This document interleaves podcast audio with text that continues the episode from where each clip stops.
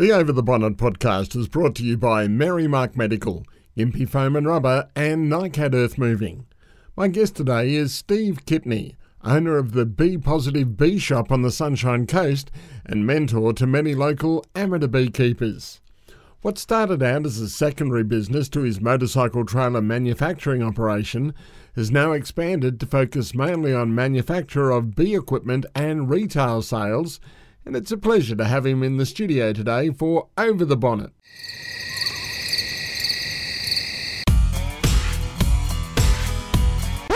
Over the Bonnet with Mark Peepers.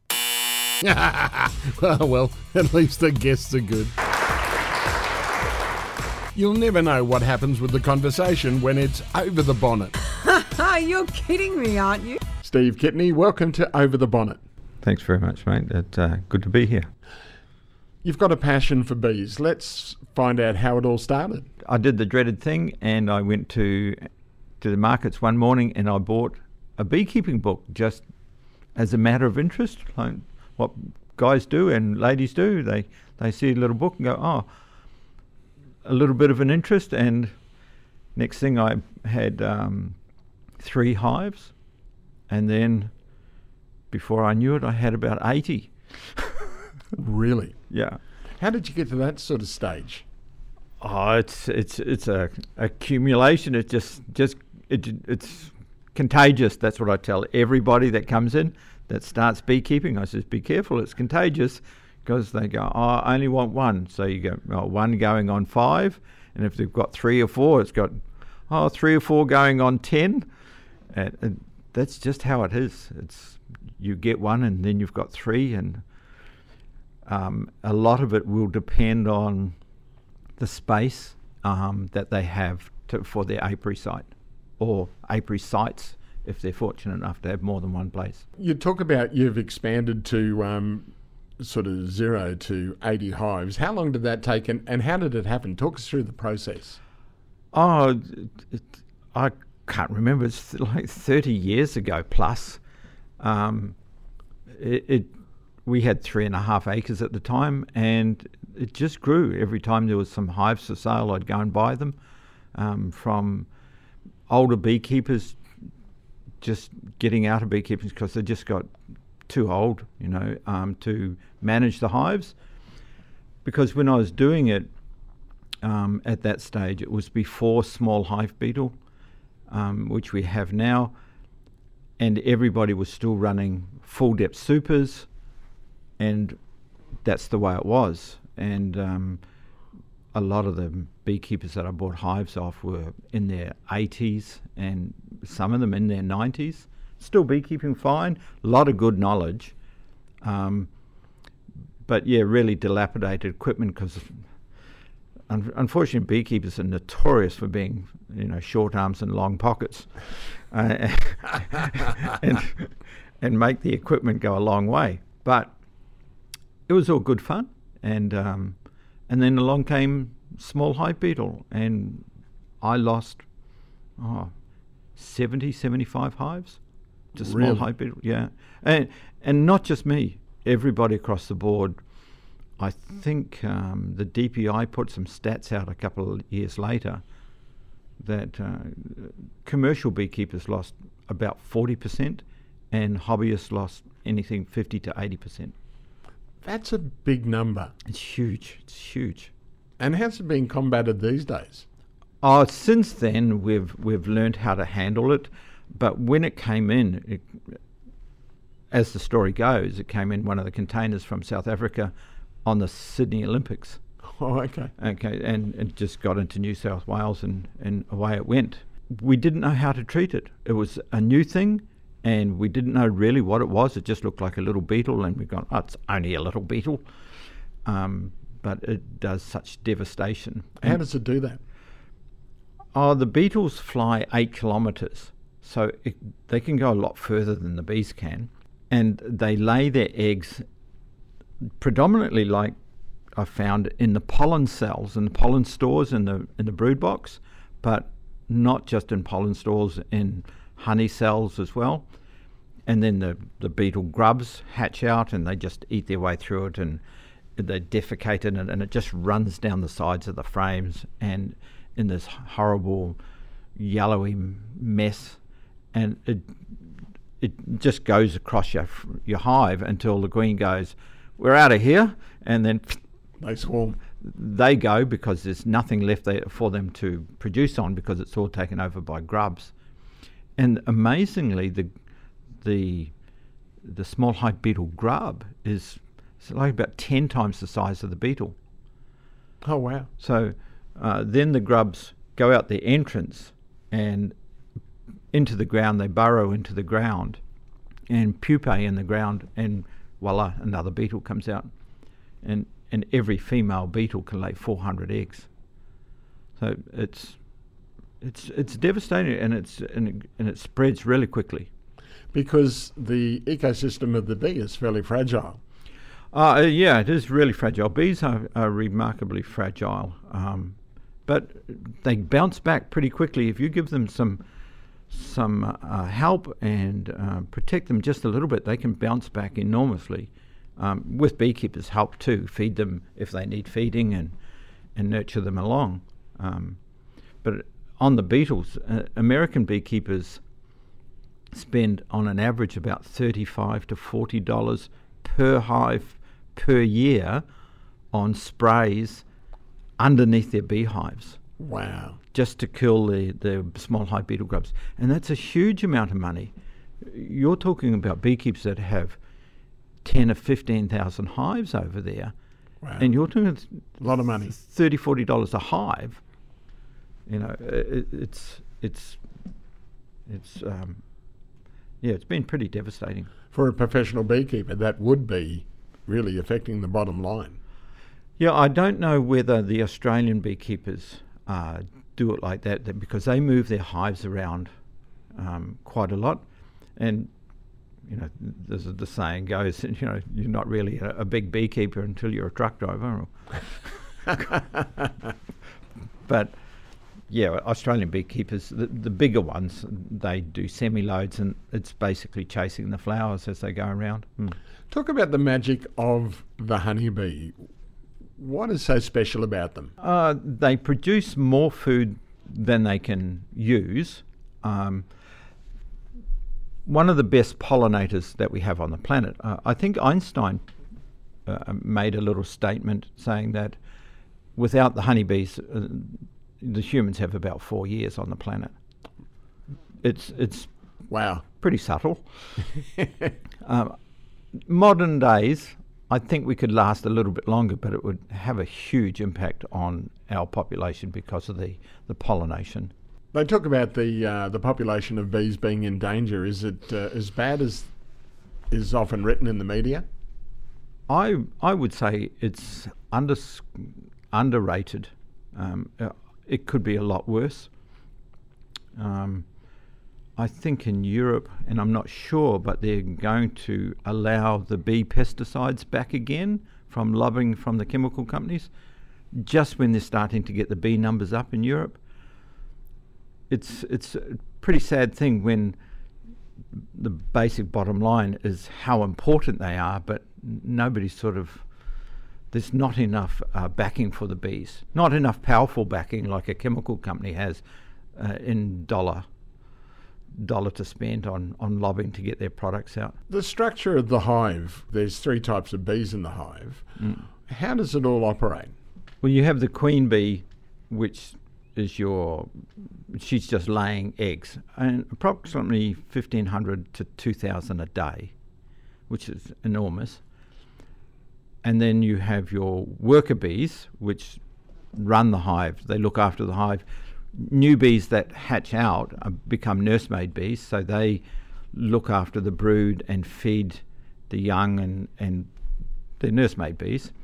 And then they go to becoming guard bees for the hive and uh, cleaning the hive. And then lastly, they become foraging bees, where they go out and, and find nectar and pollen and bring it back to the hive. And that's where most of them die is out on the wing because they basically flap their little wings off at 200 times a second. Wow. So the, the you get an older bee, you can actually see the edges of the wings, they're starting to fray and, and shred. And then you have your drone bee, which only mates with the queen. That's all they're for, the male bee. Usually, like a lot of lady beekeepers say, typical male doesn't do anything in the hive. and if you ever lock your hive up and leave it locked up accidentally for a spare day or two, um, they're the first ones that get bumped off. Oh, oh they'll go and kill them all because they do absolutely nothing except to eat stuff, and they're not. They're not um, stuck to one hive. They come and go out of any hive, so they're a problem for disease spreading. Um, if you had varroa mite or something, which we don't luckily in Australia yet, because everybody says we will get it one day, they will transfer it from hive to hive because they just go in and out hives. So they're the tarts of the bee world.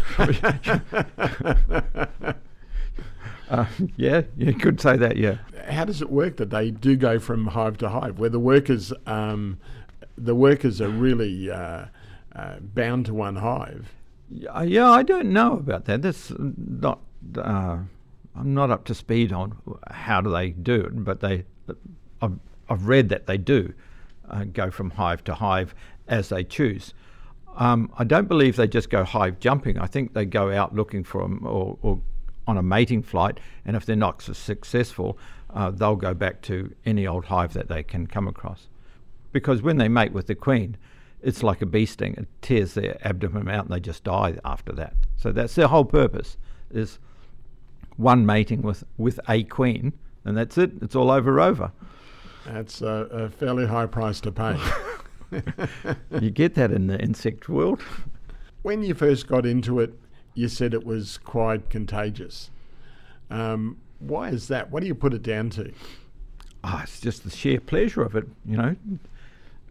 Take yourself, for example. You've got two hives going on 10 or 12, I hear. So, uh, a classic example. It's you just it just grabs hold of you. I, I found that um, it is a very relaxing pastime what do you put that down to? Because obviously you've caught the bug, caught the bug uh, uh, very early on. It's relaxing because you have to, because you can't hurry them. It's the bees are going to do what they're going to do in their own sweet time, and it just takes time. Uh, when you get your new hive, and your new new hive with its uh, nucleus, it's only four or five frames, and you've got to wait for it to build out to its eight or ten frame box and that's what you've got to do. Just wait. And it's nothing you can do is going to hurry it up. It's Mother Nature brings some bad weather, it will slow it up. And if there's good weather and lots of flowers come out, it'll speed it up. There's nothing you can do. You just wait. You're weather very weather dependent, though. Oh, they can be, yeah. Yeah, um, they don't like thunderstorms. A few years ago, we had um, a patch of nice weather, but every two or three days we'd have a shower of rain for three or four minutes. That's all it took. And it would just wash all the nectar and the pollen out of the flowers.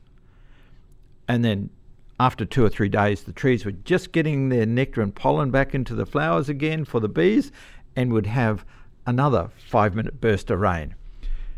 And after a couple of weeks, the bees were pretty cranky. because they were working their little butts off and not not a lot of return, and they just get angry. And what happens then? Oh, they recover, but you just leave them alone. Don't go there. How do you know when the bees are angry? What are they doing different? Uh, when you're done a few hives and opened a few hives, you start to hear the tone of the bees.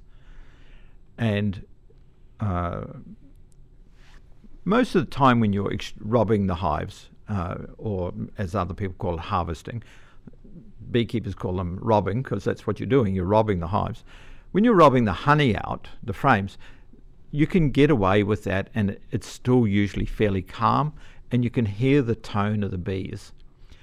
And then you'll go into the brood box underneath. And if you don't keep the smoke up, and depending on the mood of what flowers they've been in and da da da, um, you will hear the tone of the bees change quite remarkably. Time to put the box back together and just get out because they get really angry. They're just going to get angry. The smoke masks the alarm pheromone that they put out. So when you're robbing, even without uh, smoke, they can get angry. So that's what the smoke does. It it masks the alarm pheromone. I think also it may stimulate that there's uh, a fire close by, and I've heard that they go and have a feed of honey and get a gut full of honey, and they don't sting as much because they can't bend their little bodies. Oh, I'm full. yeah, basically, uh, it's it's a good theory. True or not, I don't know, but it's a good story. Um, but that's what the smoke does, mask the alarm pheromone. Do you do uh, any uh, work in your hives without the smoke? S- very rarely. I've I've actually robbed hives without using smoke because they were so busy bringing pollen and nectar in um, from a tree that was very close and loaded with really good flowers, uh, a lily pilly, and they were too busy to worry about me. They were, ju- they were just flat out. How do you know when they're on the flow and things are really working well in the hive? Uh, they'll fill up the the frames full of honey very quickly when there's a big honey flow on. I rob my hives um, at home, and my lily pillies. I've got a driveway, and it's got lily pillies down one side. They're not huge; they're three and a half meters high, but they're quite bushy, and they had a really good flowering this year. And I robbed all the hives, and I had about 20, 25 at home, and I had these overseas people that my one of my bee equipment suppliers that had never actually managed to have time in the hive. So I kept one hive full of honey so we could rob it and do a little demo and they could get a little bit of hands on. And I said, Well, I already robbed the other ones last week or about a week and a half ago, so they'll be empty and I'll show you them. And I opened up these hives and they were all full after about 10 or 12 days. Wow. They because the flight time, were, the trees were only four or five meters away, so that's an important thing. Huge amounts of flowers and huge amounts of nectar, and they had filled these boxes up in a week. And that that happens. It's not a common occurrence, but it does happen at a regular time. And usually, trees only have a good flowering about once every four years. That's pretty, pretty average. So How's the season going this year? Oh, on the Sunshine Coast, it's going pretty well. But uh, up towards this way, up in Gympie area here, not so well. And out west, not as well. It's very dry out uh, over the range. But you have these patches where they've had a reasonable amount of rain and the flowers are pretty good. But not there's nothing spectacular across the board. One of the things with ants when they build the little uh, volcano sort of mm-hmm. uh, uh, turret around their, their nest, are bees good weather forecasters? Can you tell that rain's coming through the bees? Well, I don't know, but this year there was an early swarming. Every everybody had lots of swarms very early in the piece, and about the same time, the Weather Bureau announced that the La Nina had turned around and the ocean temperatures had changed. So they're forecasting a very wet cyclonic summer. Are they? Do they know that already? And they're doing early swarmings to get their new colonies. That because swarming is a natural occurrence, and everybody said it's they're swarming very early this year. Are they doing that early to get their new colonies established before the wet weather turn up? I don't know, but it's a funny occurrence that all of a sudden we're having an early swarming and it's going to be a really wet summer. A lot of behaviour that bees exhibit is, is quite remarkable. Um, one of the things that interest you about bee behaviour? Oh, I, I'm not one for getting into that. A lot of people do a lot of my customers from my shop are really into the bees and behaviours, but I just like the honey, looking after them. Um, yeah, I'm not I'm not deep into the to the infrastructure and what they do and things like that. Um, I find it fascinating that they can build wax and we make they make wax in little tiny flakes. I mean, they're tiny little flakes. Um, and and a lot of people take this for granted. Oh, it's just beeswax. We just make you know candles and and we make foundation in it.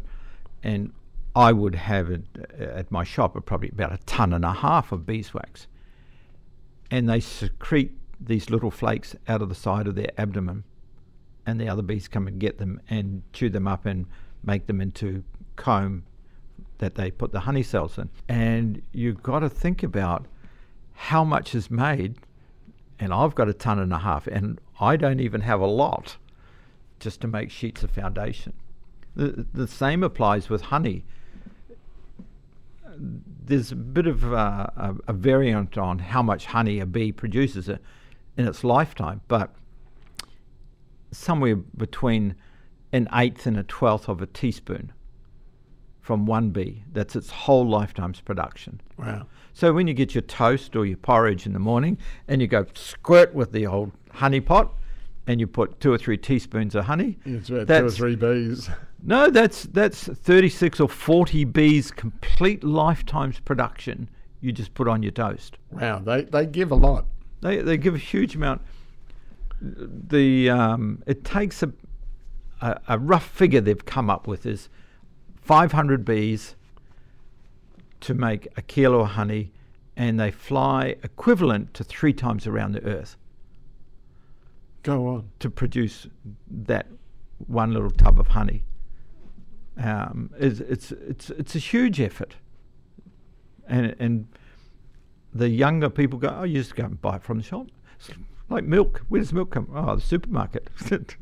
well, same way. There's a, a lot of things that people don't realise. I actually put on my honey jars, oh, on my labels on my honey jars that I sell, I put a little side square with did you know about bee facts, like uh, how much honey a bee produces in its lifetime, um, how many times the, the, they flap their wings, 200 times a second. Just little facts like that that people are interested in that, that, that didn't have a clue on how much work goes in honey. It sounds fascinating, but also what fascinates me about them is the fact that there's so many of them, yet they all know what to do. I don't know whether it's we know what to do. I think a lot of people uh, come to me and say, "Oh, bees are very clever." It's instinct. It's it's built-in instinct. Um, of what they do. They this bee does this job, and that's what it does. The queen lays her eggs. That's what she does. I find it very interesting that it takes 16 days to make a queen bee, which lays all the eggs, and it takes 21 days for a worker to grow. I quite find that quite quite remarkable. I can't get over that one. I would have thought it would be the other way around, by for sure, but it's not. I read in a book that apparently the worker bee, the full rotation around the sun is 21 days. And the queen is so it's it's a, a sun animal, and hence they're so uh, they love the sunny days. And the queen is not quite fully sun developed, and the drone goes I think 23, 26 days. I'm not sure of the number, and has more moon influence. If that's the case, I don't know, but it's just interesting that the Queen has the shorter um, development. Yeah, that that is interesting. I wasn't aware of those um, those combinations of numbers.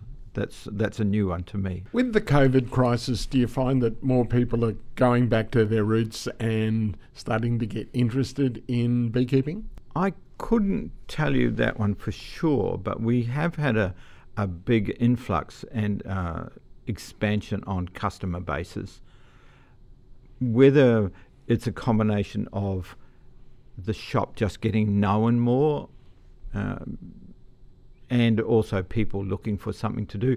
But I wanted to buy a dog, and you can't buy a dog for love for money. Um, and they've gone up in price enormously because there's such a big demand because people are staying home with their and they want some sort of companion or something like that. Markets have just gone through the roof because people have abandoned shopping centres like no tomorrow and, and starting to frequent marketplaces now. So, yeah, there could be a, a, a bit of a, a turnaround in people's habits and and wanting to do something different. Yeah, but yeah, the the the the, the Bee Positive shop is is going crazy at the moment, trying to keep up with everybody wanting wanting their products. How did it start?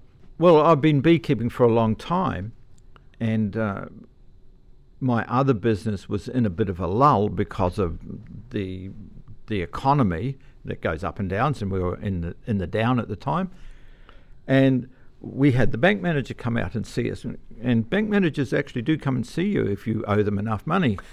So, so we were just talking, and I said, I, I, I was like to open a beekeeping shop, and she just said, I can see you really want to do it. Just do it. I've gone, yeah, okay, then let's do it. And it just took that little nudge, the, the, the bank manager, just do it. And and so the next trip I, I did over to China because I was already buying uh, equipment over there. I found some beekeeping suppliers and we started a tiny little bee shop. While you were still running your other business? Oh yes, yes. Tell us about that. Um, I bought a company called Classic Trailers that made trailers for motorbikes. That's all it did. And I turned it upside down. Um, we took away, it was a good product, um, but it, it lacked finish. Now, just from previous jobs, um, working in all sorts of places, like I used to work for David Jones and I used to work for Ford Motor Company in assembling.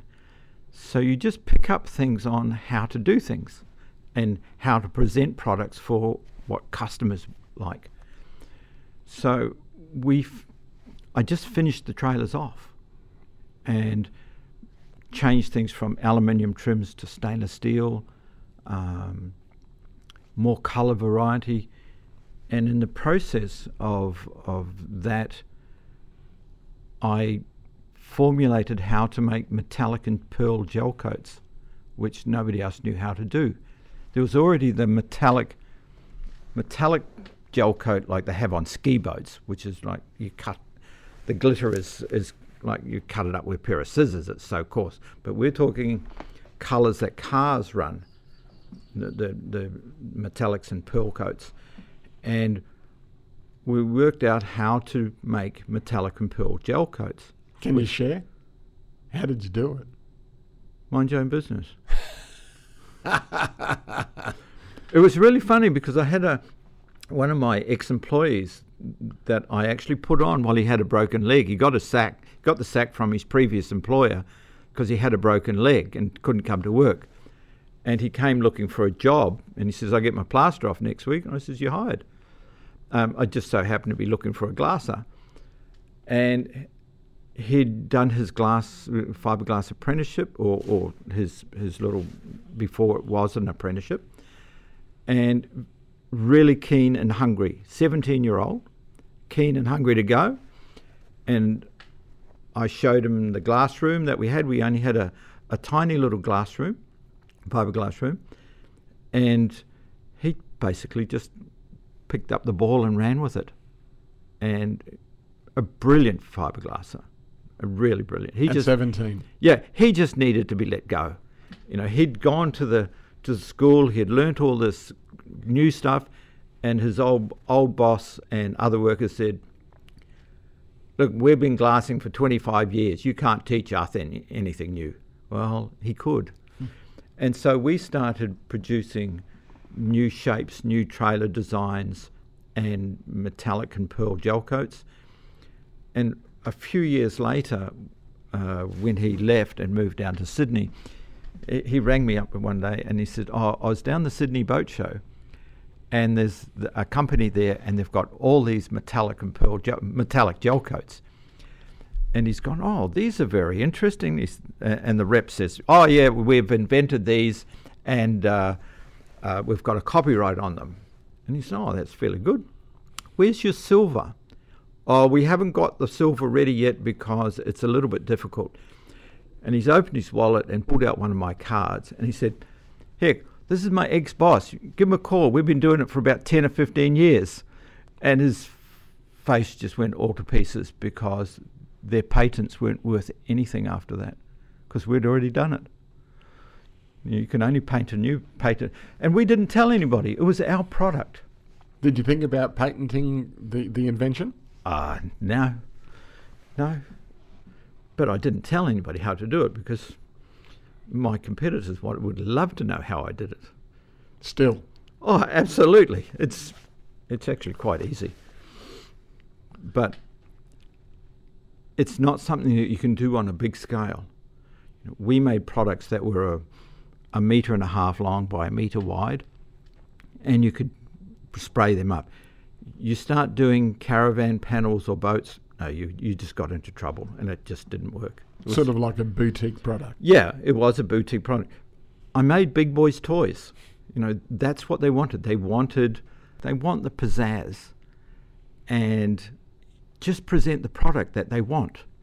We used to have trailers in the showroom. We'd have five or six lined up, and they'd have all the stainless trims all polished up, and metallics and pearls. You'd have blues and reds and silvers and light greys, and they'd walk in the door and go, "Wow." Too late, they're sold.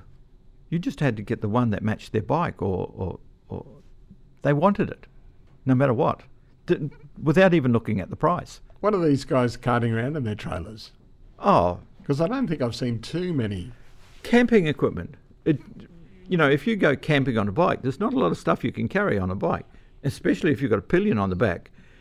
And I know a lot of them, their their vanity bag is a, a big priority. You know, so it just made camping on a motorbike just much more fun.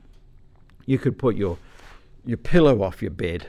You know, you, you go camping and you got your pillow off your bed at home. You just sleep better tables, chairs, a decent tent that you can stand up and, and put your pants on like a human being instead of lying around on the floor trying to pull your jeans on or something like that. all those little little niceties all used to fit into a trailer. The trick was making the trailer tow like it wasn't there be, wasn't there, which we which we managed to do.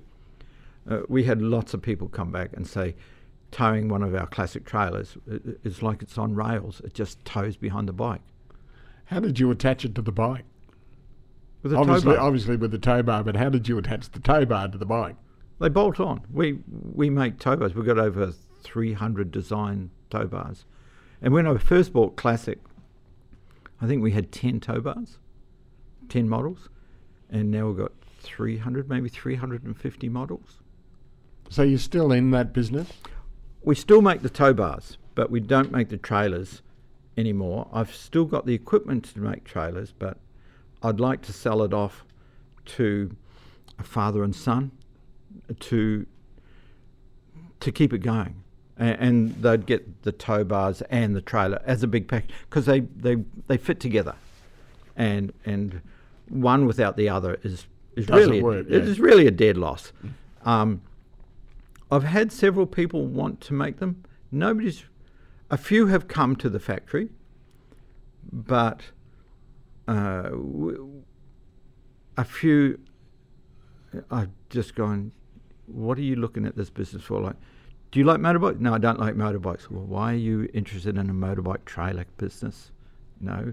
Or, "Oh, I hate fiberglass. Well, get lost. You know, and you've got to be able to make stuff these days. You know, create it with your hands, make stuff. Getting very hard to find people that can make stuff. What do you put that down to? Education in school. You know, that they've taken away, to me, taken away the, the technical classes out of schools. Okay. when I went to school, sure, it was in New Zealand. When you're 11 and 12, you're in an intermediate school, and they found out what you did well, whether you were good at woodwork or engineering, or you're good at uh, arithmetic and maths and geog- geography. That would be the decider on your next level of high school, of where they were going to point you, and they only sort of pointed you uh, then they refined it a bit more as you as you got older in high school. You're better at woodwork or you're better at engineering, so they increase your classes in, in woodwork or engineering um, because that's you're good with your hands or, or whatever. And that separated the, the academics from the people that could make stuff. Most people, though, that can make stuff and are handy with their hands, they go into a trade. Do you think that's not happening happening enough? Yeah, but it's in school where you get that boost along. Um, it, I remember in our woodwork school, um, and then uh, in your in your early school years it was called woodwork, and then it became carpentry school, your carpentry classes, and in your early stage it was metalwork, but in high school it was the engineering classes. So you got that little bit of distinction. But in in the intermediate school, everybody did everything, including the girls. They were in the, the woodwork and the the metalwork classes as well, and you went to the cooking and sewing classes as well. So you learned how to feed yourself in cooking. Just feed yourself. Just make toast and baked beans and whatever. Just be able to feed yourself. And you learned how to sew a button on a shirt and do a repair. Just common skills that I think everybody should have as, as growing up skills. The girls in in woodwork learnt what a claw hammer was. They learned how to nail a hammer in they learned how to use a hacksaw, do a little bit of soldering, just basic basics. But, you know, a little bit of knowledge to get you in trouble, maybe, but basic basics. Nowadays, you get young kids that are 17 and 18, and, I've had a few at my factory, sort of like a, a job familiarity from the schools. Work experience. Well, that's probably what it would have should have been. uh, and they don't know what a file is. They don't know what a hammer is. They have. They don't know that there's about ten different types of hammers and a, a range of files in the engineering shop. They're just not there. That's stuff that we learnt in, in basic schooling. But the education system now goes, oh, that's for the employer to teach. The employer shouldn't be teaching basic stuff like that. He wants to refine it and, and get them going, but get them working. Not teaching them kindergarten stuff. And, and that's that's the sad thing. Our young people can't build stuff anymore, and I think Australia's paying for it, and they're going to pay for it for a long time if they don't fix it. That's my view because we find it very hard for us to get people into maybe buying my business. And it's a the trailer business is a really good business to buy because they can't make stuff without a CAD drawing. Oh, where are your drawings for your trailers? There were no drawings. There was a sketch, a basic sketch on a piece of paper. Oh, well, that looks pretty good. We'll make that and set the platform up and build it. You talk about uh, young people and education and you know getting into something like uh, manufacturing. What about young people and bees? Is it something that uh, young people are getting into? Yeah, there's a few young people getting to bees and they love it. I've got some of my youngest beekeepers are eight and nine years old. Really? Yeah, and they're the beekeeper because mum and dad are not into it. It's, it's the young fella's got the bee suit, and it's not just the boys, the girls got one as well, and they're the beekeeper. Uh, Mum and dad stand away and look, and they do it all. And um, my first young fellow, George, I actually had him a suit specially made and flown out for him for his um, Christmas present. Yeah, the grandma and grandpa bought all the equipment for him, mum and dad bought the bee, the bees, the beehive, and grand, grandpa and, and, grandma bought all the the bee suit and the smoker and all the tools. Yeah, it was great. And How did he go? Oh, he's, he's still beekeeping. He's great. Yeah, yeah. So we had this this we measured him up, and I I rang up my uh, good friend and who makes my bee suits and said, "Can you please make one of these and send it over?" And she did because she she loves making bee suits for kids. I think it's great. You talk about uh, the expansion of uh, bees and more people are coming in to your shop. I've noticed since I first went in there many years ago that it's turned around from a very small area to a very large area now. Yeah. Is it going to continue to grow? Uh, that's a really hard one because I've basically grown it out of the, the shops. I would have to sell off one of the other businesses. I'd have to get rid of the, the motorcycle trailers and tow bars to use up that space to expand the shop a little bit more. But I think we've got the shop to about where we need it to go. Um, I think out the back needs to be refined more. In the in the workshop, we can make better if we lose some of the other work that we do. We have more time to do more bee stuff. But I like modern technology going into beehives, which is very difficult. Trying to get new technology into anything agriculture is is a hard job. I've got my new composite bee boxes come out, which are going very well. No painting, well finished, and again, completely different from the other beekeeping um, shops around. They're they're beautifully assembled. They're shiny. They're smooth.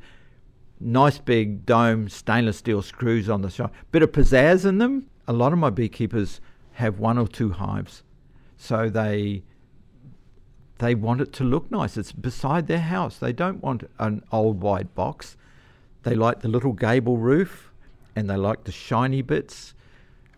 People are like bowerbirds. It's the same in the motorcycle industry. They're like bowerbirds. They like shiny shit. Is it an expensive hobby to get into? Well, compared to what? Is what? What's expensive? If you're broke, yes. Uh, it depends on your disposable income before it becomes uh, expensive. I've got customers that come in and just go, "I want one of these, one of these, one of these, one of these, and all this, and and here's the black card. Thanks very much. Stick it on it." And no flinching. I have other customers come in who are struggling and they need another box and are struggling.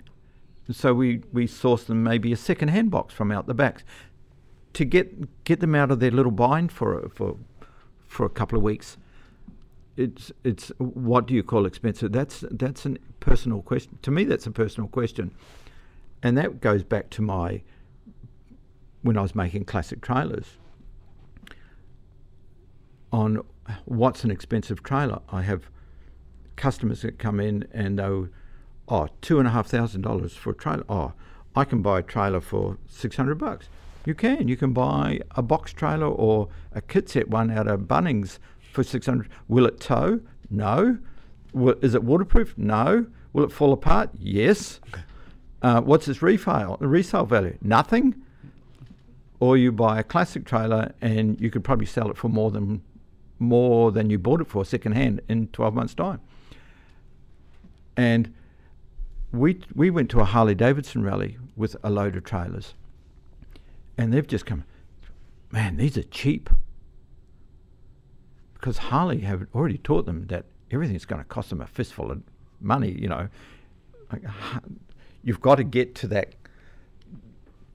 that level of of motorcycling to get into the to the hog club because Harleys aren't the cheapest bike around, and you go into any Harley Davidson uh, uh, group, and HD stands for hundreds of dollars. so, you know, we just presented a product that was reasonably priced, and, and we sold a lot of them to Harley owners, and they loved them. You bought the motorcycle trailer business. Why are you a motorcyclist?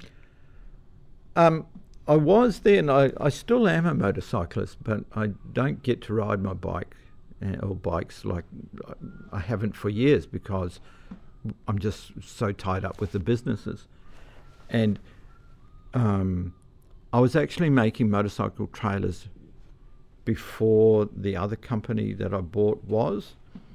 And then they were mates of mine, and it came up for sale. And I've just gone, oh, I'll buy this. I was working for the Nambour Sugar Mill at the time, and um, I was on casual, so there was six months of the year we we didn't. I was out of work, so my accountant said, "Are you buying yourself a job or you're buying yourself a business?" And it was a bit of both. So, but uh, it was successful. You know, uh, we brought two kids up. We took them on overseas holidays every year, and and it had expanded and expanded and expanded. So, um, yeah, it was all right. And and I think it's the sales figures have gone back probably 20 years because of the the, the world economics and the, the, the economy of, of the place at the time. But it's still there. We're still getting customers ring us up. Oh, we want to buy one of your trailers. You know, the market's still there, hmm. but hopefully somebody will pick it up and run with it, and and they'll have a ball. It's a great business.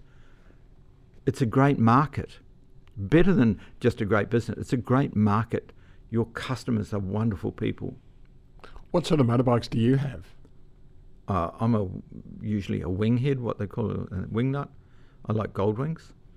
They're big, reliable, bulletproof, smooth, quiet, easy to handle. Stereo.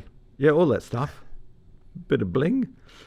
Panniers, the whole lot. Yeah, I, mind you, but I don't cover it with with aftermarket chrome stuff. I just I'm just happy with the the, the bike as it is. But um, yeah, it's it's a most people are, are content with a bike that they've had and not had trouble with. Um, usually. There's the old saying that uh, if you own a Harley, you've got to also own, the, own a Ute, so you can go pick it up. Obviously, the other saying. What if, uh, no, I don't know whether we should put that one on. what if Harleys and cattle dogs have in common? They both like coming home in the back of the ute after a day's run. but that's not fun. No, it's not fair because, you know, Harleys have they become more reliable over the oh, years. Oh, absolutely. The last 10 or 15 years is, is, big gains in reliability and, and quality and all sorts of stuff. And, and, and a big job to do that too, to pull them out of, out of their bad name of, of stuff like that. That was a mega job. Um, but there's so many bikes. It's not just Harleys. People love their Suzuki's or Ducatis or because that's their brand. They get that's that's their bike, and, and their car owners are the same. That people love Fords and people love Holdens. Um, it, it's it's your passion. It's it's a personal thing more than just um, a branding, but it usually comes from what you've had for a long time and, and no trouble. You know, if if if it's been good to you, you usually like them. Bees have been good to you over the years why do you think that the trailer business has sort of been, to a degree, put to the side and the bees expanded at such a rapid rate? Uh, the trailer business and the motorcycle trailer business in towbars was down because of the economy, and I needed something else to fill the void. It was good the bank got behind you. No, no, we don't deal with that bank with the bees. But when they sort of said, "Just do it," no, that was the bank manager said, "Do it." We don't. That that bank has nothing to do with the beekeeping side. That's another bank. We've all together. They have. They don't have their finger in that at all. Um, she she was the one that sort of gave me the the nudge to go, do it. Um, but I think it was a lot of right place, right time was a, a critical thing. Uh, and, and, yeah, I think that would be a, a, a, lucky thing, or maybe not so lucky, but right place, right time. The Sunshine Coast has a lot of beekeepers, enormous amount of beekeepers for the area. Our closest beekeeping shop is is quite a distance away, and people having to travel quite a long way. So right beside the highway. So we even get customers from Gladstone, Rockhampton coming down, travelling to Brisbane, and we're just off the highway. They, it's a gift. We're basically the only shop on the highway, probably beekeeping shop, maybe even down to closer to Sydney way. There's, wow. you know, all the others you have to go a fair way off the highway to get, or into the city to get. And we are, you know, Yandina, you we're right beside the highway, actually. Do people like to actually physically look and hold and touch and palpate, as it were? Uh, yeah, that's that's come from my time in retail. Um, people like to have choice. They love to be able to pick up, touch, feel, compare, and uh, and just look at a product. Going into a shop and saying, "I'd like one of these." No problem. We'll order one in for you. You might get there and it might be a lemon. You might get it and you go, that's not what I want. Yes, but you ordered it, it's yours. You've got to pay for it because we got it in specially for you. Well, I carry, for extractors, for instance, I carry two frame, four frame, four frame electric, six frames, six frame electric, a new one that we just got in, two, 24 volt, 240 volt, and a manual in a combination for people off the grid. How popular is that one going? Haven't sold one yet. but people off the grid aren't a common customer. Yeah. But I only bought two, but um, they'll sell. What are you manufacturing in the bee equipment? Uh, all my extractors I buy without legs, they're, they're stands, because we make stainless steel trolleys in house, which are more stable. Because once you're finished extracting, you need to wash it out. So we make it so you can wheel it outside and hose it out.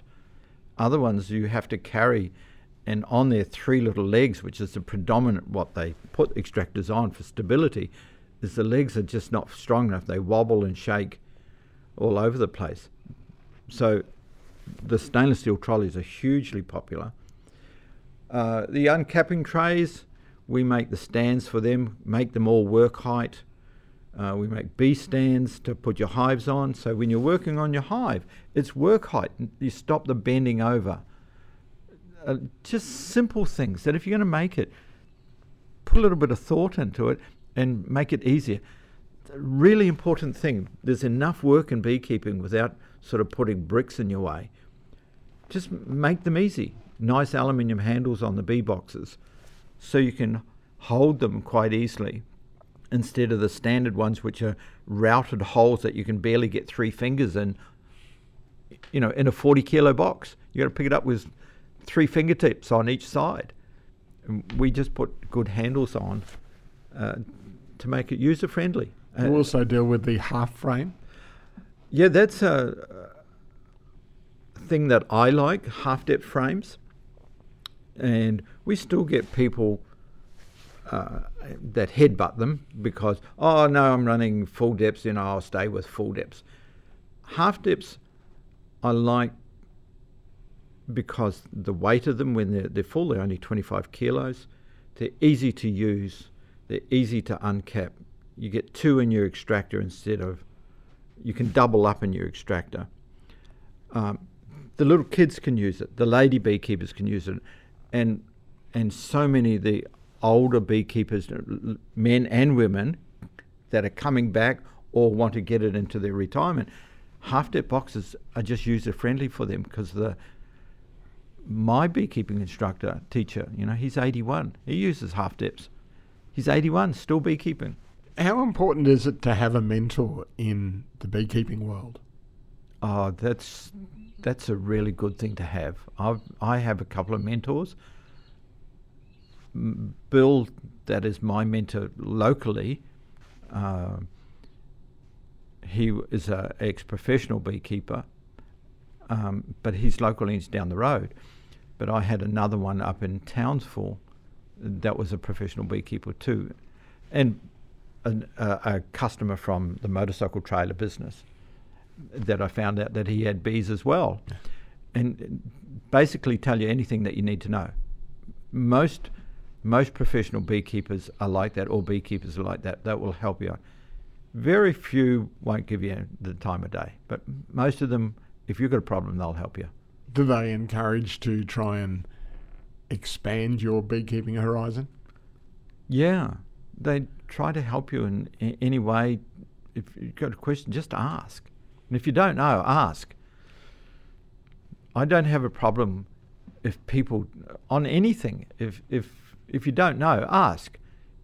If if you know and you do it wrong, well, you're an idiot. What's the hardest thing about beekeeping? probably lifting up the full depth supers because they're so heavy. In in my apiary site, because I don't use full depth supers, the hardest thing. Um, well, that's what I try to take away. In my whole businesses, I try to eliminate hard jobs. Even in in the fiberglass business, all the all the molds were on wheels, so you just it was a one man operation. You could pick one end up and wheel it outside or wheel it over the side and bring the other one in. In the assembly, everything had to be able to be moved easily by one person. And it's about making jobs easy. And the same in the bee industry.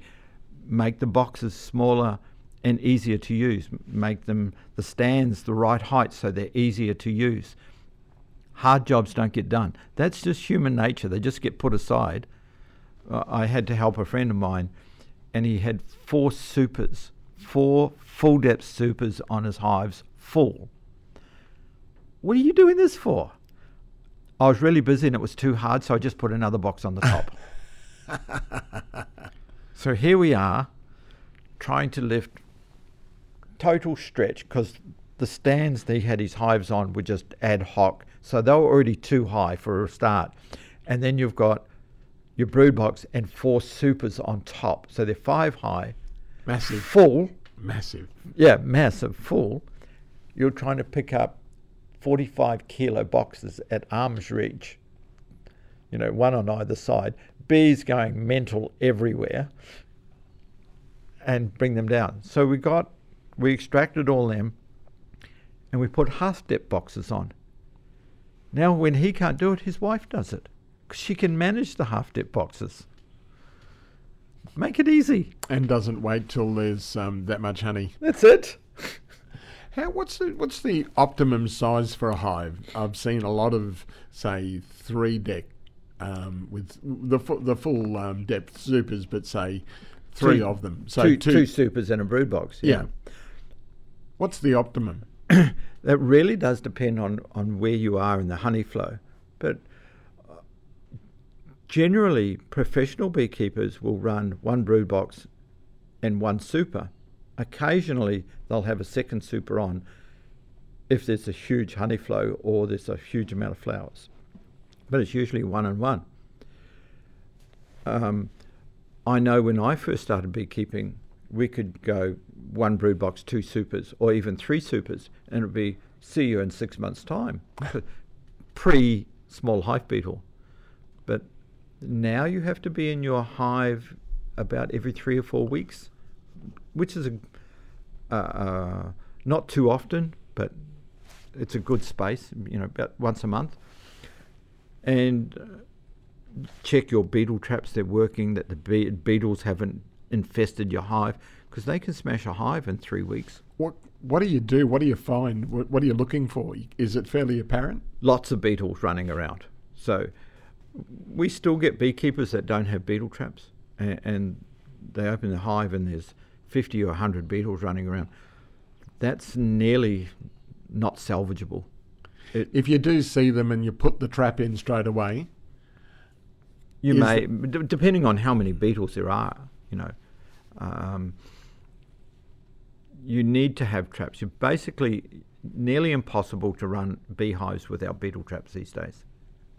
You put the uh, diatomaceous earth in under the trap for the basically to kill the beetles. Yeah, the the the DE powder or diatomaceous earth works really well on a screen bottom board. So I've got these screen bottom boards where the bees come in the bottom entrance and there's a stainless steel mesh and it's 3.3 millimeter mesh. So the bees can't actually get through the mesh but the beetles can, and the bees chase the beetles through the mesh, and they fall onto the tray with diatomaceous earth on it. And they basically get it all over them. Beetles only have uh, grips or, or hooks on their front two legs, and the powder just builds up into like balls, and they get it under their wings and legs, and, and they're basically snookered. They, they, they can't move and they just dehydrate because it's a dry powder, so it will just dry things. Uh, that's really good because if you've got grubs hatching out too. If you, you've got grubs in your hive of small hive beetle grubs, they'll hatch out and they'll fall down, and they'll get into the diatomaceous. They'll, they'll die as well. And when you're finished, you just chuck the diatomaceous earth on the ground because it's good for your soil. It's it's a natural. It's a inert product. So no no chemicals, no nothing like that. So that's easy. Um, Well, I think the DE is um, uh, fossilised mollusk. yes, yes, from uh, 40 million years ago. Like like plankton, I think. Similar similar thing. Um, then you can have uh, oil traps. There's a there's another company that makes an oil trap instead of diatomaceous earth. You can put um, some sort of cooking oil or apple cider vinegar underneath. Does a similar job. The beetles fall and basically drown. Then you can put traps in the in between the frames in the top that can have diatomaceous earth or a cooking oil or apple cider vinegar in them as well. I find apple uh, cooking oil climbs out of the container just like it does on your kitchen bench. You know, you've always got cooking oil under your under your container of cooking oil. It wants to climb out of the container. It just does what it does. Whereas the apple cider vinegar will stay in there. The containers stay cleaner, um, and, and it's a little bit thinner. And it does the same job. The, the, the beetles drown in it and get stuck in the traps. And then w- they've got little core flute ones, which are hugely popular in my shop, that you just put four in the corner underneath the lids. And we put a cockroach bait in each of them, and a very, very small amount, like enough, wouldn't even cover your fingernail your little, on your little finger. It's, it's a very small amount in each one of them. And uh, we sell lots of them. People, they last about two months, and, and customers just love them. They just come back after the, after two months. They said they're the best ones on the market. So, pretty pleased about how they work. It's the ones that I use the most of. In, But mine. you've been fairly uh, innovative with what you've designed for the bottom board. Oh yeah, the, my screen bottom board that uh, that I have was a bottom board just made out of wood. That's that's quite readily available. But I've had it out of my composite. I get them made out of my composite material because I looked at it and thought trying to paint one of those things would be just a nightmare. And I'm a painter. It would just be a nightmare to, to paint it and still make it work. You know, painting the little track underneath so the drawer slides in and out, and then painting the board. I've gone. That's just that's just a headache, and people would just do it out of acrylic because it's quick and easy, and it would make it harder to use again. So I was the first person that had them made out of the, the composite, and it's worked very well. People love it because, one, no paint, take it home, use it. The stainless steel shiny screws on the sides, that a bit of care has gone into it, matches their, their, their box with shiny stainless steel screws in it. The, the little bling bling parts. Looks good in the backyard. That's it. We're all bowerbirds, especially in the shop. All these little shiny things lined up. It's it's the people's passion. You just go with it. What do you think of flow hives? If we didn't have small hive beetles, that would be that would be a big headache for me. That, but they can be quite a problem with small hive beetle. What do you put that down to? The sizzle that the flow hive is sold with, and it's very good. It's very professionally written, and it's very very well done, and they're very well presented. They are very appealing looking bee boxes. Do they work? Yes and no. I've got customers they work fine, and I've got customers they hate them. So it's a hard call. I Fords and Holdens? no, I would say um, a lot of people that buy them have them bought for them as gifts. I have quite a few customers that their wife has bought them or, or something like that as a gift. I had one customer in the other day, and his wife bought him a flow hive so he'd get back into beekeeping because he wanted. But he said, a new extractor would have been far better, but now he has both. He has a flow and a Langstroth, and he's learning that the bees don't like the flow box, which because it's all plastic. It's the same with plastic frames. The bees don't like plastic frames until you coat them in wax and beeswax, and then they use them fine. A lot of people get the misconception with um, probably the the sizzle with that's presented with the flow. All you have to do is turn the tap at the back, and the honey runs out. Well, that's how it was marketed. That's how it was marketed, and, and people don't remember the other stuff that goes with it. They only remember the easy bit and forget that there's other things that go along with it. So, what did they forget? I don't know whether Flow have forgotten to put the information in. I think people just ignore it um, when they're reading it, and um, they come into the shop. Oh, I don't need to do that because I've got a flow hive. Well, yes, you do, because you're still a beekeeper. You still Don't need to do what? don't have to look in the bottom box. So it, it makes for lazy beekeepers. that's basically it in a nutshell. Um, if if they want one hive and only one hive, it's pretty ideal for them. But they still must look after it like a beekeeper. They still must inspect the brood box. They still must keep their their beetle traps on, up up to speed, and things like that. Uh, and that's that's what a lot of them think they don't have to do. It's a set, set and forget type of thing. Is is the impression that they get, and they want it want it to be that way. But you know, even Flow will tell you that it's not. What are you looking for when you go into the brood box? The quality of the frames, what they're like, um, that you've got a good brood being laid by the queen. Um, the, the the frames that the queen's laying her brood on are in, in good order and not getting too old and dark and black, and the bees aren't eating the corners away because they get old and black on the sides, and then the brood area gets smaller. So you get a weaker hive. So then it becomes more susceptible to small hive beetle. So it's a catch twenty two. So you you must rob the bottom the brood box with their honey stores and put new supers in the middle to keep your your brood frames fresh so you get plenty of bees. Strong hive will keep the the small hive beetle at bay fairly well. What about those ones you talk about the old frames in the centre of the, the brood chamber?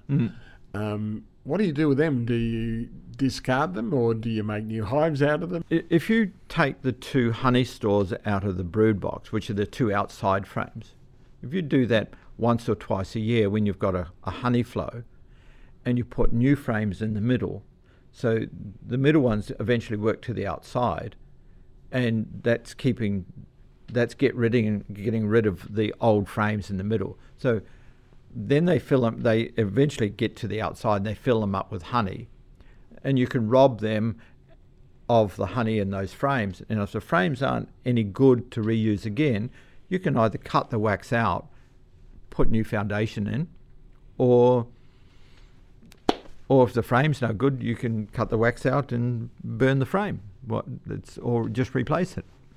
So if it's full of brood, though, and you say it might be reducing, you've just got to sacrifice it sometimes. They just get pushed out to the sides. So that's why you put new frames in the middle, so that the old ones just slowly work this, work their way out. So the queen's always got nice comb to lay her eggs in. Uh, and mold, that's what you've got to really look for in in your boxes, is frames with mold on. Bees will not touch a, f- a frame with mold on. So when you're putting new frames into the brood box, you put them In into the centre, not to the outside. Yeah, put them in the middle. Yeah. What's the biggest mistake that new beekeepers make? Oh, so many. but oh, I think that the biggest mistake I find is trying to reinvent the wheel. You know, we've been beekeeping with the Langstroth system for a, over a hundred years, um, and even a flow is a basic Langstroth system. And they come up with new things, and they're trying to reinvent it. Like after a hundred, re- uh, hundred years, it, they've just about got all the bugs out.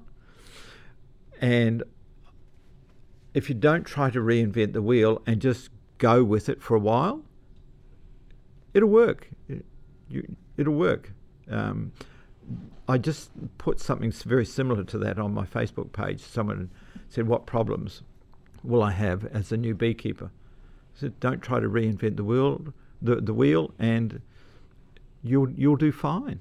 Just go along with what's what people are using now, and it will work."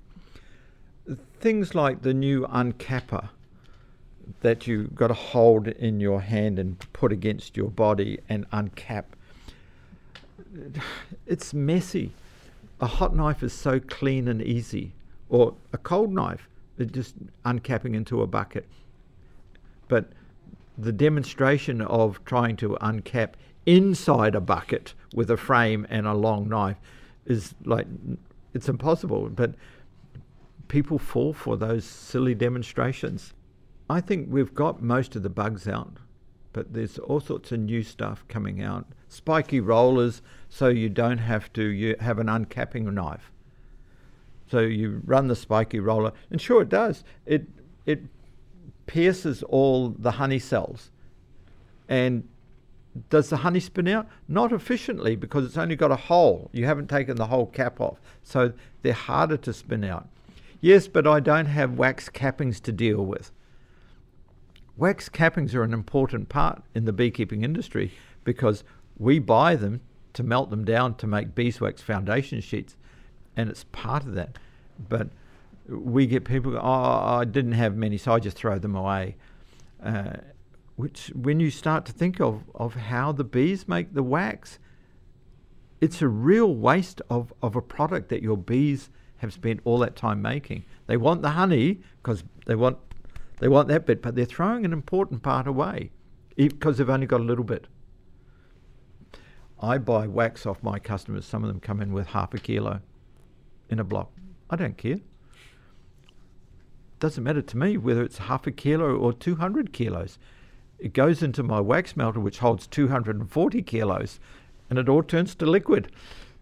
It's it's all used again. None of it's wasted. You said a little while ago that you're a painter. Is that your trade? Because you've sounded from what you said, you've worked in David Jones, the the Nambour Mill, um, your motorcycle business, your bee business. What do you put all that down to? I Jack of all trades, master of plenty. I was um, painting when I was in school with my father. So by the time time I was 17 and stopped stopped working with dad and got, got another job for something else to do, you you were already master painter by that time. We didn't have holidays. You went to work. That was that's what you did. You know, uh, my father was painting uh, housing commission houses, and school holidays comes and you, went to work and became a painter and wallpaper, and um, it, it's a good thing to know is how to paint. And then later I learned how to spray paint. At, at, at when I was at Ford, um, they put you in a in a booth. Here's a gun. if you're there at lunchtime, you can stay there. If you're not, you'll never get back in there because they've done all the prep work. And if you can't make paint hang on the side of a car in four hours, you're not going to get it. No. What's the trick? Don't put too much on. you put too too much on, it falls off. It's pretty simple. Um, but yeah, listen to the guys that are teaching you. Um, but some people can't do it. It's it's you, you, can either do it or you can't. It's it's it's it's that's how it is. So there's an art to it. Oh yeah, yeah. You like not everybody can pick up a, a spray gun, even if all the work's done and, and just start painting a car. It's you'll put lines all over it, all the paint won't be even, and it'll have shadows and dull spots, and not enough here, and flat there, and and running off there. So uh, even though all the groundwork's done for you, and all the you've got the best equipment that you could ever want for, uh, it, there's some people that can't do it. So you were still a Ford man? No, I only work for Ford. Favourite car? I don't know whether I have a favourite car. I like my Crossley. Not many people have got one of those. It's a 1928 Crossley Chelsea. How often do you take that out? I don't. It's a basket case. It needs a complete rebuild. but it's one of the Queen Mum's cars when she came to Australia with the the the King. The actual car that you own. Oh yeah, they brought a handful of them over in the Britannica. Um, amazingly enough, they had. mm, I'm not sure of the number, but it was like 18 cars, 18 Crossleys in the Britannica hull when they came to uh, South Africa, Australia, and New Zealand on the on the on the tour, and they left some in South Africa, some in Australia, and some in New Zealand. And you managed to uh, collect one of them. Ah, was that a score or what? How did that happen? fluke was in the, I had a mate of mine I had what did I have? I had an EH Holden that I wanted to, to rebuild. And and a mate of mine says that's not your car. It's just not you.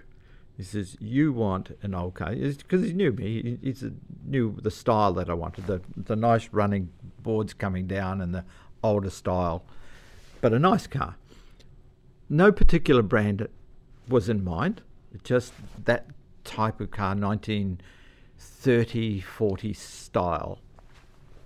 And um, he was at the markets in Gympie one time, and a guy had a little picture of it. Not even the car, just a little A4 picture. And he rang me up and he says, I found your car. so, um, yeah, we, we bought it. And what's the uh, the future of that Crossley? Um, I need to build another shed, I think, and just start start doing it. It's it's very complete, but run down. You know, it's just it's a hundred years old. it's allowed to be tired. So, um, So you're going to do a frame up restoration?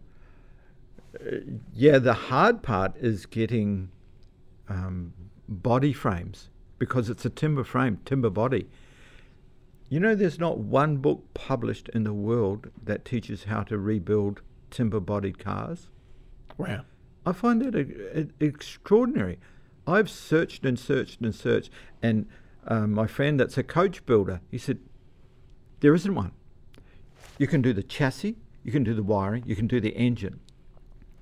But they missed coach building because the, the coaches were built by coachmen from that used to build horse coaches. And then they went on to car coaches. And then in two years, they swapped to metal bodies. Is it like an uh, elaborate carpentry? I couldn't tell you on that one because I'm not, I'm not a woodman. What are you going to do to get uh, the frame sorted? Uh, duplicated. Uh, the frame's still there, it's just parts of it rotted away, but the other side's fine. So I've already bought an old bandsaw that used to be in a furniture shop. So it's a big bandsaw with a, a big throat on it. So I've got, got that um, because that's what you'll need to cut out the, the patterns. So um, th- that and somebody who's a bit clever with wood. Um, yeah, that's basically it. And you just duplicate it. I've made another cradle already, so you can. I've lifted the body off and put it on another cradle, and I made another cradle the same as the chassis, so the body would sit straight. Um, and that's what they used to do. Was they made the the bodies on cradles, and then the chassis come along and they just dumped it on. Pretty much how they make cars now, but but old, made made out of wood and beautifully made. Like the interior lights, cut glass. You know, Really? it's, it's just little cut. This little cut glass dome, and the wire runs down to this little round brass toggle switch that you you have. You know, and the the instruments are are beveled glass instruments, not so you only get that in, in expensive cars because the Crossley was the royal car before Rolls Royce. Wow. But the Crossley brothers um, basically went broke because they gave so much money away. When the depression came, they, they just ran out of dollars. They gave, I think they gave six hundred and sixty thousand pounds in 1925-28. Those eras, which today's money is Massive. is massive amount. It's millions and millions to General Booth. General Booth started the Salvation Army. Okay. So General Booth was going to Africa, Australia, New Zealand, to the colonies as the Salvation Army. Because of the, the Crossley family was a very, very religious family, as a lot of them were in those days. And the Crossley brothers lost some of their children to to childhood diseases like diphtheria and, and, and whooping cough and all those things that were quite common in those days. And didn't matter whether how much money you had, had no influence on whether your children got those diseases and, and lived or died. Talk, talking before the Second World War, and and, and that time that they w- wasn't there. That that sort of technology that we take for granted these days wasn't there, and so it had a big effect on them. But uh, yeah, and like Crossley stationary engines, I have some of those too. They're built to last forever, and they still do. And you're still looking for more? Uh, no, I've got a shed, got half a dozen in the shed. That's enough, I think. You're also a Taekwondo black belt. Hmm. Why did you? What, what was the attraction for Taekwondo back in the day? Um, I was at I was when I was at Ford. Uh, one of my fellow workers was started doing it, and he said, "Come on down," because he lived around the corner. He said, "Come on, come with me." So I did, and it just kept going. Hmm. And how far did you go? Um, I've I used to be an instructor in one of the schools, um, but it got a little bit political. As it can do in the martial arts world. Oh, I, I, I hear that quite often. It gets it's, apparently it's not uh, it's it's not just our school. It's across the board on on most martial arts. It can get a little bit political, which is really sad. Yes, it is. But you're back into it and refound your passion. How did that come about? Um, one of my customers walked in the door, and we're looking at each other, going, "I know you," and he's going, "You look familiar, but we can't remember it." And then my my beekeeping teacher, who's 81, Bill, he's also my taekwondo teacher. Um, walked in, and Glenn looks around and goes, "Bill, Steve, Glenn." We're all into bees, or Glenn's just starting to get into bees, and and and we're all sort of retired taekwondo teachers. And uh, Glenn's saying, "Oh, I still try to do, but it would be good if I had somewhere to do it that wasn't just at home in the garage. with you know to do it with somebody. It's always you always put more passion into it rather than doing it by yourself." And I said, "No problems. We can. We got the facilities. Let's do it." So we started doing it, and um, it's been great. We've been doing it for about three or four months now, and yeah, I feel a lot better. Um, getting my flexibility back, and It's a hard thing as you get older. Oh, that's an understatement. You know, when I was uh, um, when I was teaching, we used to do, you know, fifty push-ups and hundred sit-ups, and I could nearly do the splits, and that was just a matter of course. I'd always been like that.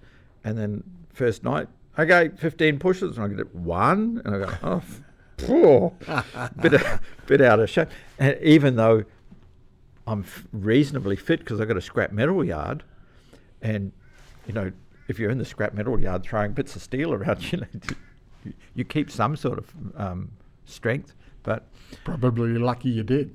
probably, but but it's been good going back and doing it and learning all your patterns again. But lucky we don't have to start from the scratch and learn all the movements and where to put your hands and legs and things like that. You just got to put the combinations back to order. Yeah. You've done so many things in your lifetime, say working at the Nambour sugar mill, working at Ford, working at David Jones, and I'm sure numerous other jobs. What have you got to achieve now? What do you What would you like to do before you you pull the bails? Oh, see, that was a that was a a, a big thing. Um, when I was at Ford, the guys in, in Ford said to me, uh, "What are you going to be doing in 25 years, Steve?" Uh, and it, would, it wasn't just me; it was about everybody. And I said, "Oh, my plan is to have a big house on uh, acreage, and uh, a big shed at my house, and a big factory, and and they're going to do it." And I said, "I haven't got a clue." I have not, but that's my plan. That's that was my big picture. Okay, to have that. But in front of your big picture, for everybody, uh, and one of my neighbours told me that you have your big picture, but in front of the big picture, there's a whole myriad of small pictures that you have to go through for, and fulfill till you get to your big picture. And I think a lot of young people don't realize this and they're not taught this because the marketing today is you can have it now. Have it now and pay for it later. In the real world, that doesn't work. A- anyway, so that was my goal of, of, of a big house on a small property and uh, a big shed at my house and, and a factory and a big shed. What I was going to do, I had no idea. And they've all gone, oh, yeah, yeah, you're going to be working here at Ford until you bloody retire like the rest of us. Well, Ford's gone. That plant shut down is now Alcan Aluminium or something, or Windows or G. James Glass or something. And everybody's gone, so whatever. Um, but I've got my big picture. I've got my big house. There's a big shed at my house and a small acreage and I got my big factory. Um, and I got my factory as classic trailers and making stuff. And then I ran out of things to do. Like, it stopped. I had, I, I had no vision of, like, you've got to have a goal to Is keep that- you going. Is that why you filled the picture in because you kept?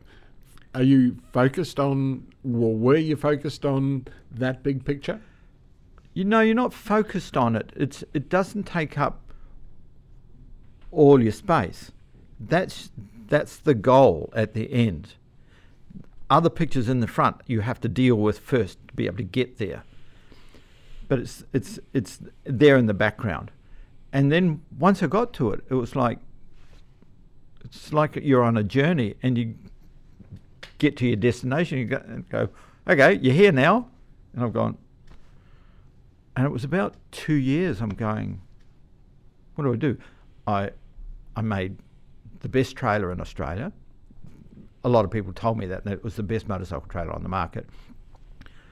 Um, people say, "Oh, you got a big head," but that's what was the goal: is to make, try to make the best. And you can't go, "Okay, now you make the best." Sit back because somebody will push you off the perch. Do we need a big head though to achieve in this life? No, you just got to have pride in your product. You know, and my customers were nice people. They're all motorcyclists, so it was always pleasant. I think in 30 years of making motorbike trailers, I had two horrible customers. You know, most of them were really nice people. You know, oh, if you're ever down here, drop in and we'll stay at our bloody. We've got a spare room and you can stay there and camp there as long as you like. Don't worry, just come on down. All over Australia, got customers like that. Just tell you all the time. We never managed to get there, but but that's the type of people you'd be dealing with most of the time. But then I got to the big picture before the bee shop, and I'm sort of at a loss what to do. And I thought, oh, maybe I'd like to do the bee shop, you know, and going, oh, yeah, that might be a good retirement business. It's not, it's not so uh, physically demanding. I'm not having to drive around the country in my truck, you know, taking, doing motorbike rallies and displays and stuff like that. Uh, and then, then the bank manager goes, do it. So we started that, and now I'm doing that. That's my retirement business, basically. Has it got out of hand? Well, it's looking that way. so Is there a succession plan? Uh, no, no. The, the two girls not really interested in it, um, and don't have any boys. Otherwise, I'd, they would probably have a motorcycle business, a motorcycle trailer business running. But yeah, that's a bit of a worry. Um, but at the moment, my brother in New Zealand is interested in bailing out of his panel shop that he's done since he was a, apprenticed and looking for something fresh. And beekeeping sounds attractive, but coronavirus come along and that was the end of getting younger brother over here and teaching him in beekeeping and but there may be a possibility of going Bee Positive International. You are a mentor to many, as they say, a wingman, not only on the motorcycle, but in the beekeeping world. You are a wingman and teaching many. And Steve Kitney, I thank you for joining us over the bonnet. Thank you very much for having me, and it's a pleasure. Cheers. This podcast is brought to you by Merrimark Medical. Merrimark Medical is your local medical practice in Gympie, specialising in quality family medical care. Are you always sick? Ranging from acute medical issues to management of long term chronic conditions. When you need to get better, even if you have complex health problems, get the right diagnosis with Merrimark Medical. Contact Merrimark Medical in Gympie on 54811 or find them at 18 Young Street. The podcast is also brought to you by Gympie Foam and Rubber, your local store that specialises in foam cut to size. They've got all sorts of good stuff like upholstery and craft foam, even loose fitting foam. The shop is packed with things like mattresses and pillows. Ah, not so squeezy. Now, they'll help you get down and dirty and save your feet with rubber flooring and mats, anti fatigue matting, and they have industrial mats and rubber. If they don't have it, Andrew will get it in for you. Plus, for over the bonnet listeners, mention the show and ask for your discount, and you'll receive 10% off the price. That's right, 10%. Only for over the bonnet listeners when you mention the show, and you have to ask for your discount. That's at Gympie Foam and Rubber. And finally, the show is brought to you by NICAD Earth Moving, that specialises in roadworks, house pads, site cleanups, land clearing, dam construction, even dewatering and swamp drainage. I didn't even know you could do that. They have a 140H grader, which is big, and their Positrack Bobcat is also huge. There's a D65 dozer, three excavators for hire, including a 20 tonne, 8 tonne, and a 2.5 tonne. Plus, they provide side truck hire and even have a roller and a water truck. So contact Carl Dakin at NICAD Earth Moving on 0488 228806 and the earth will move for you.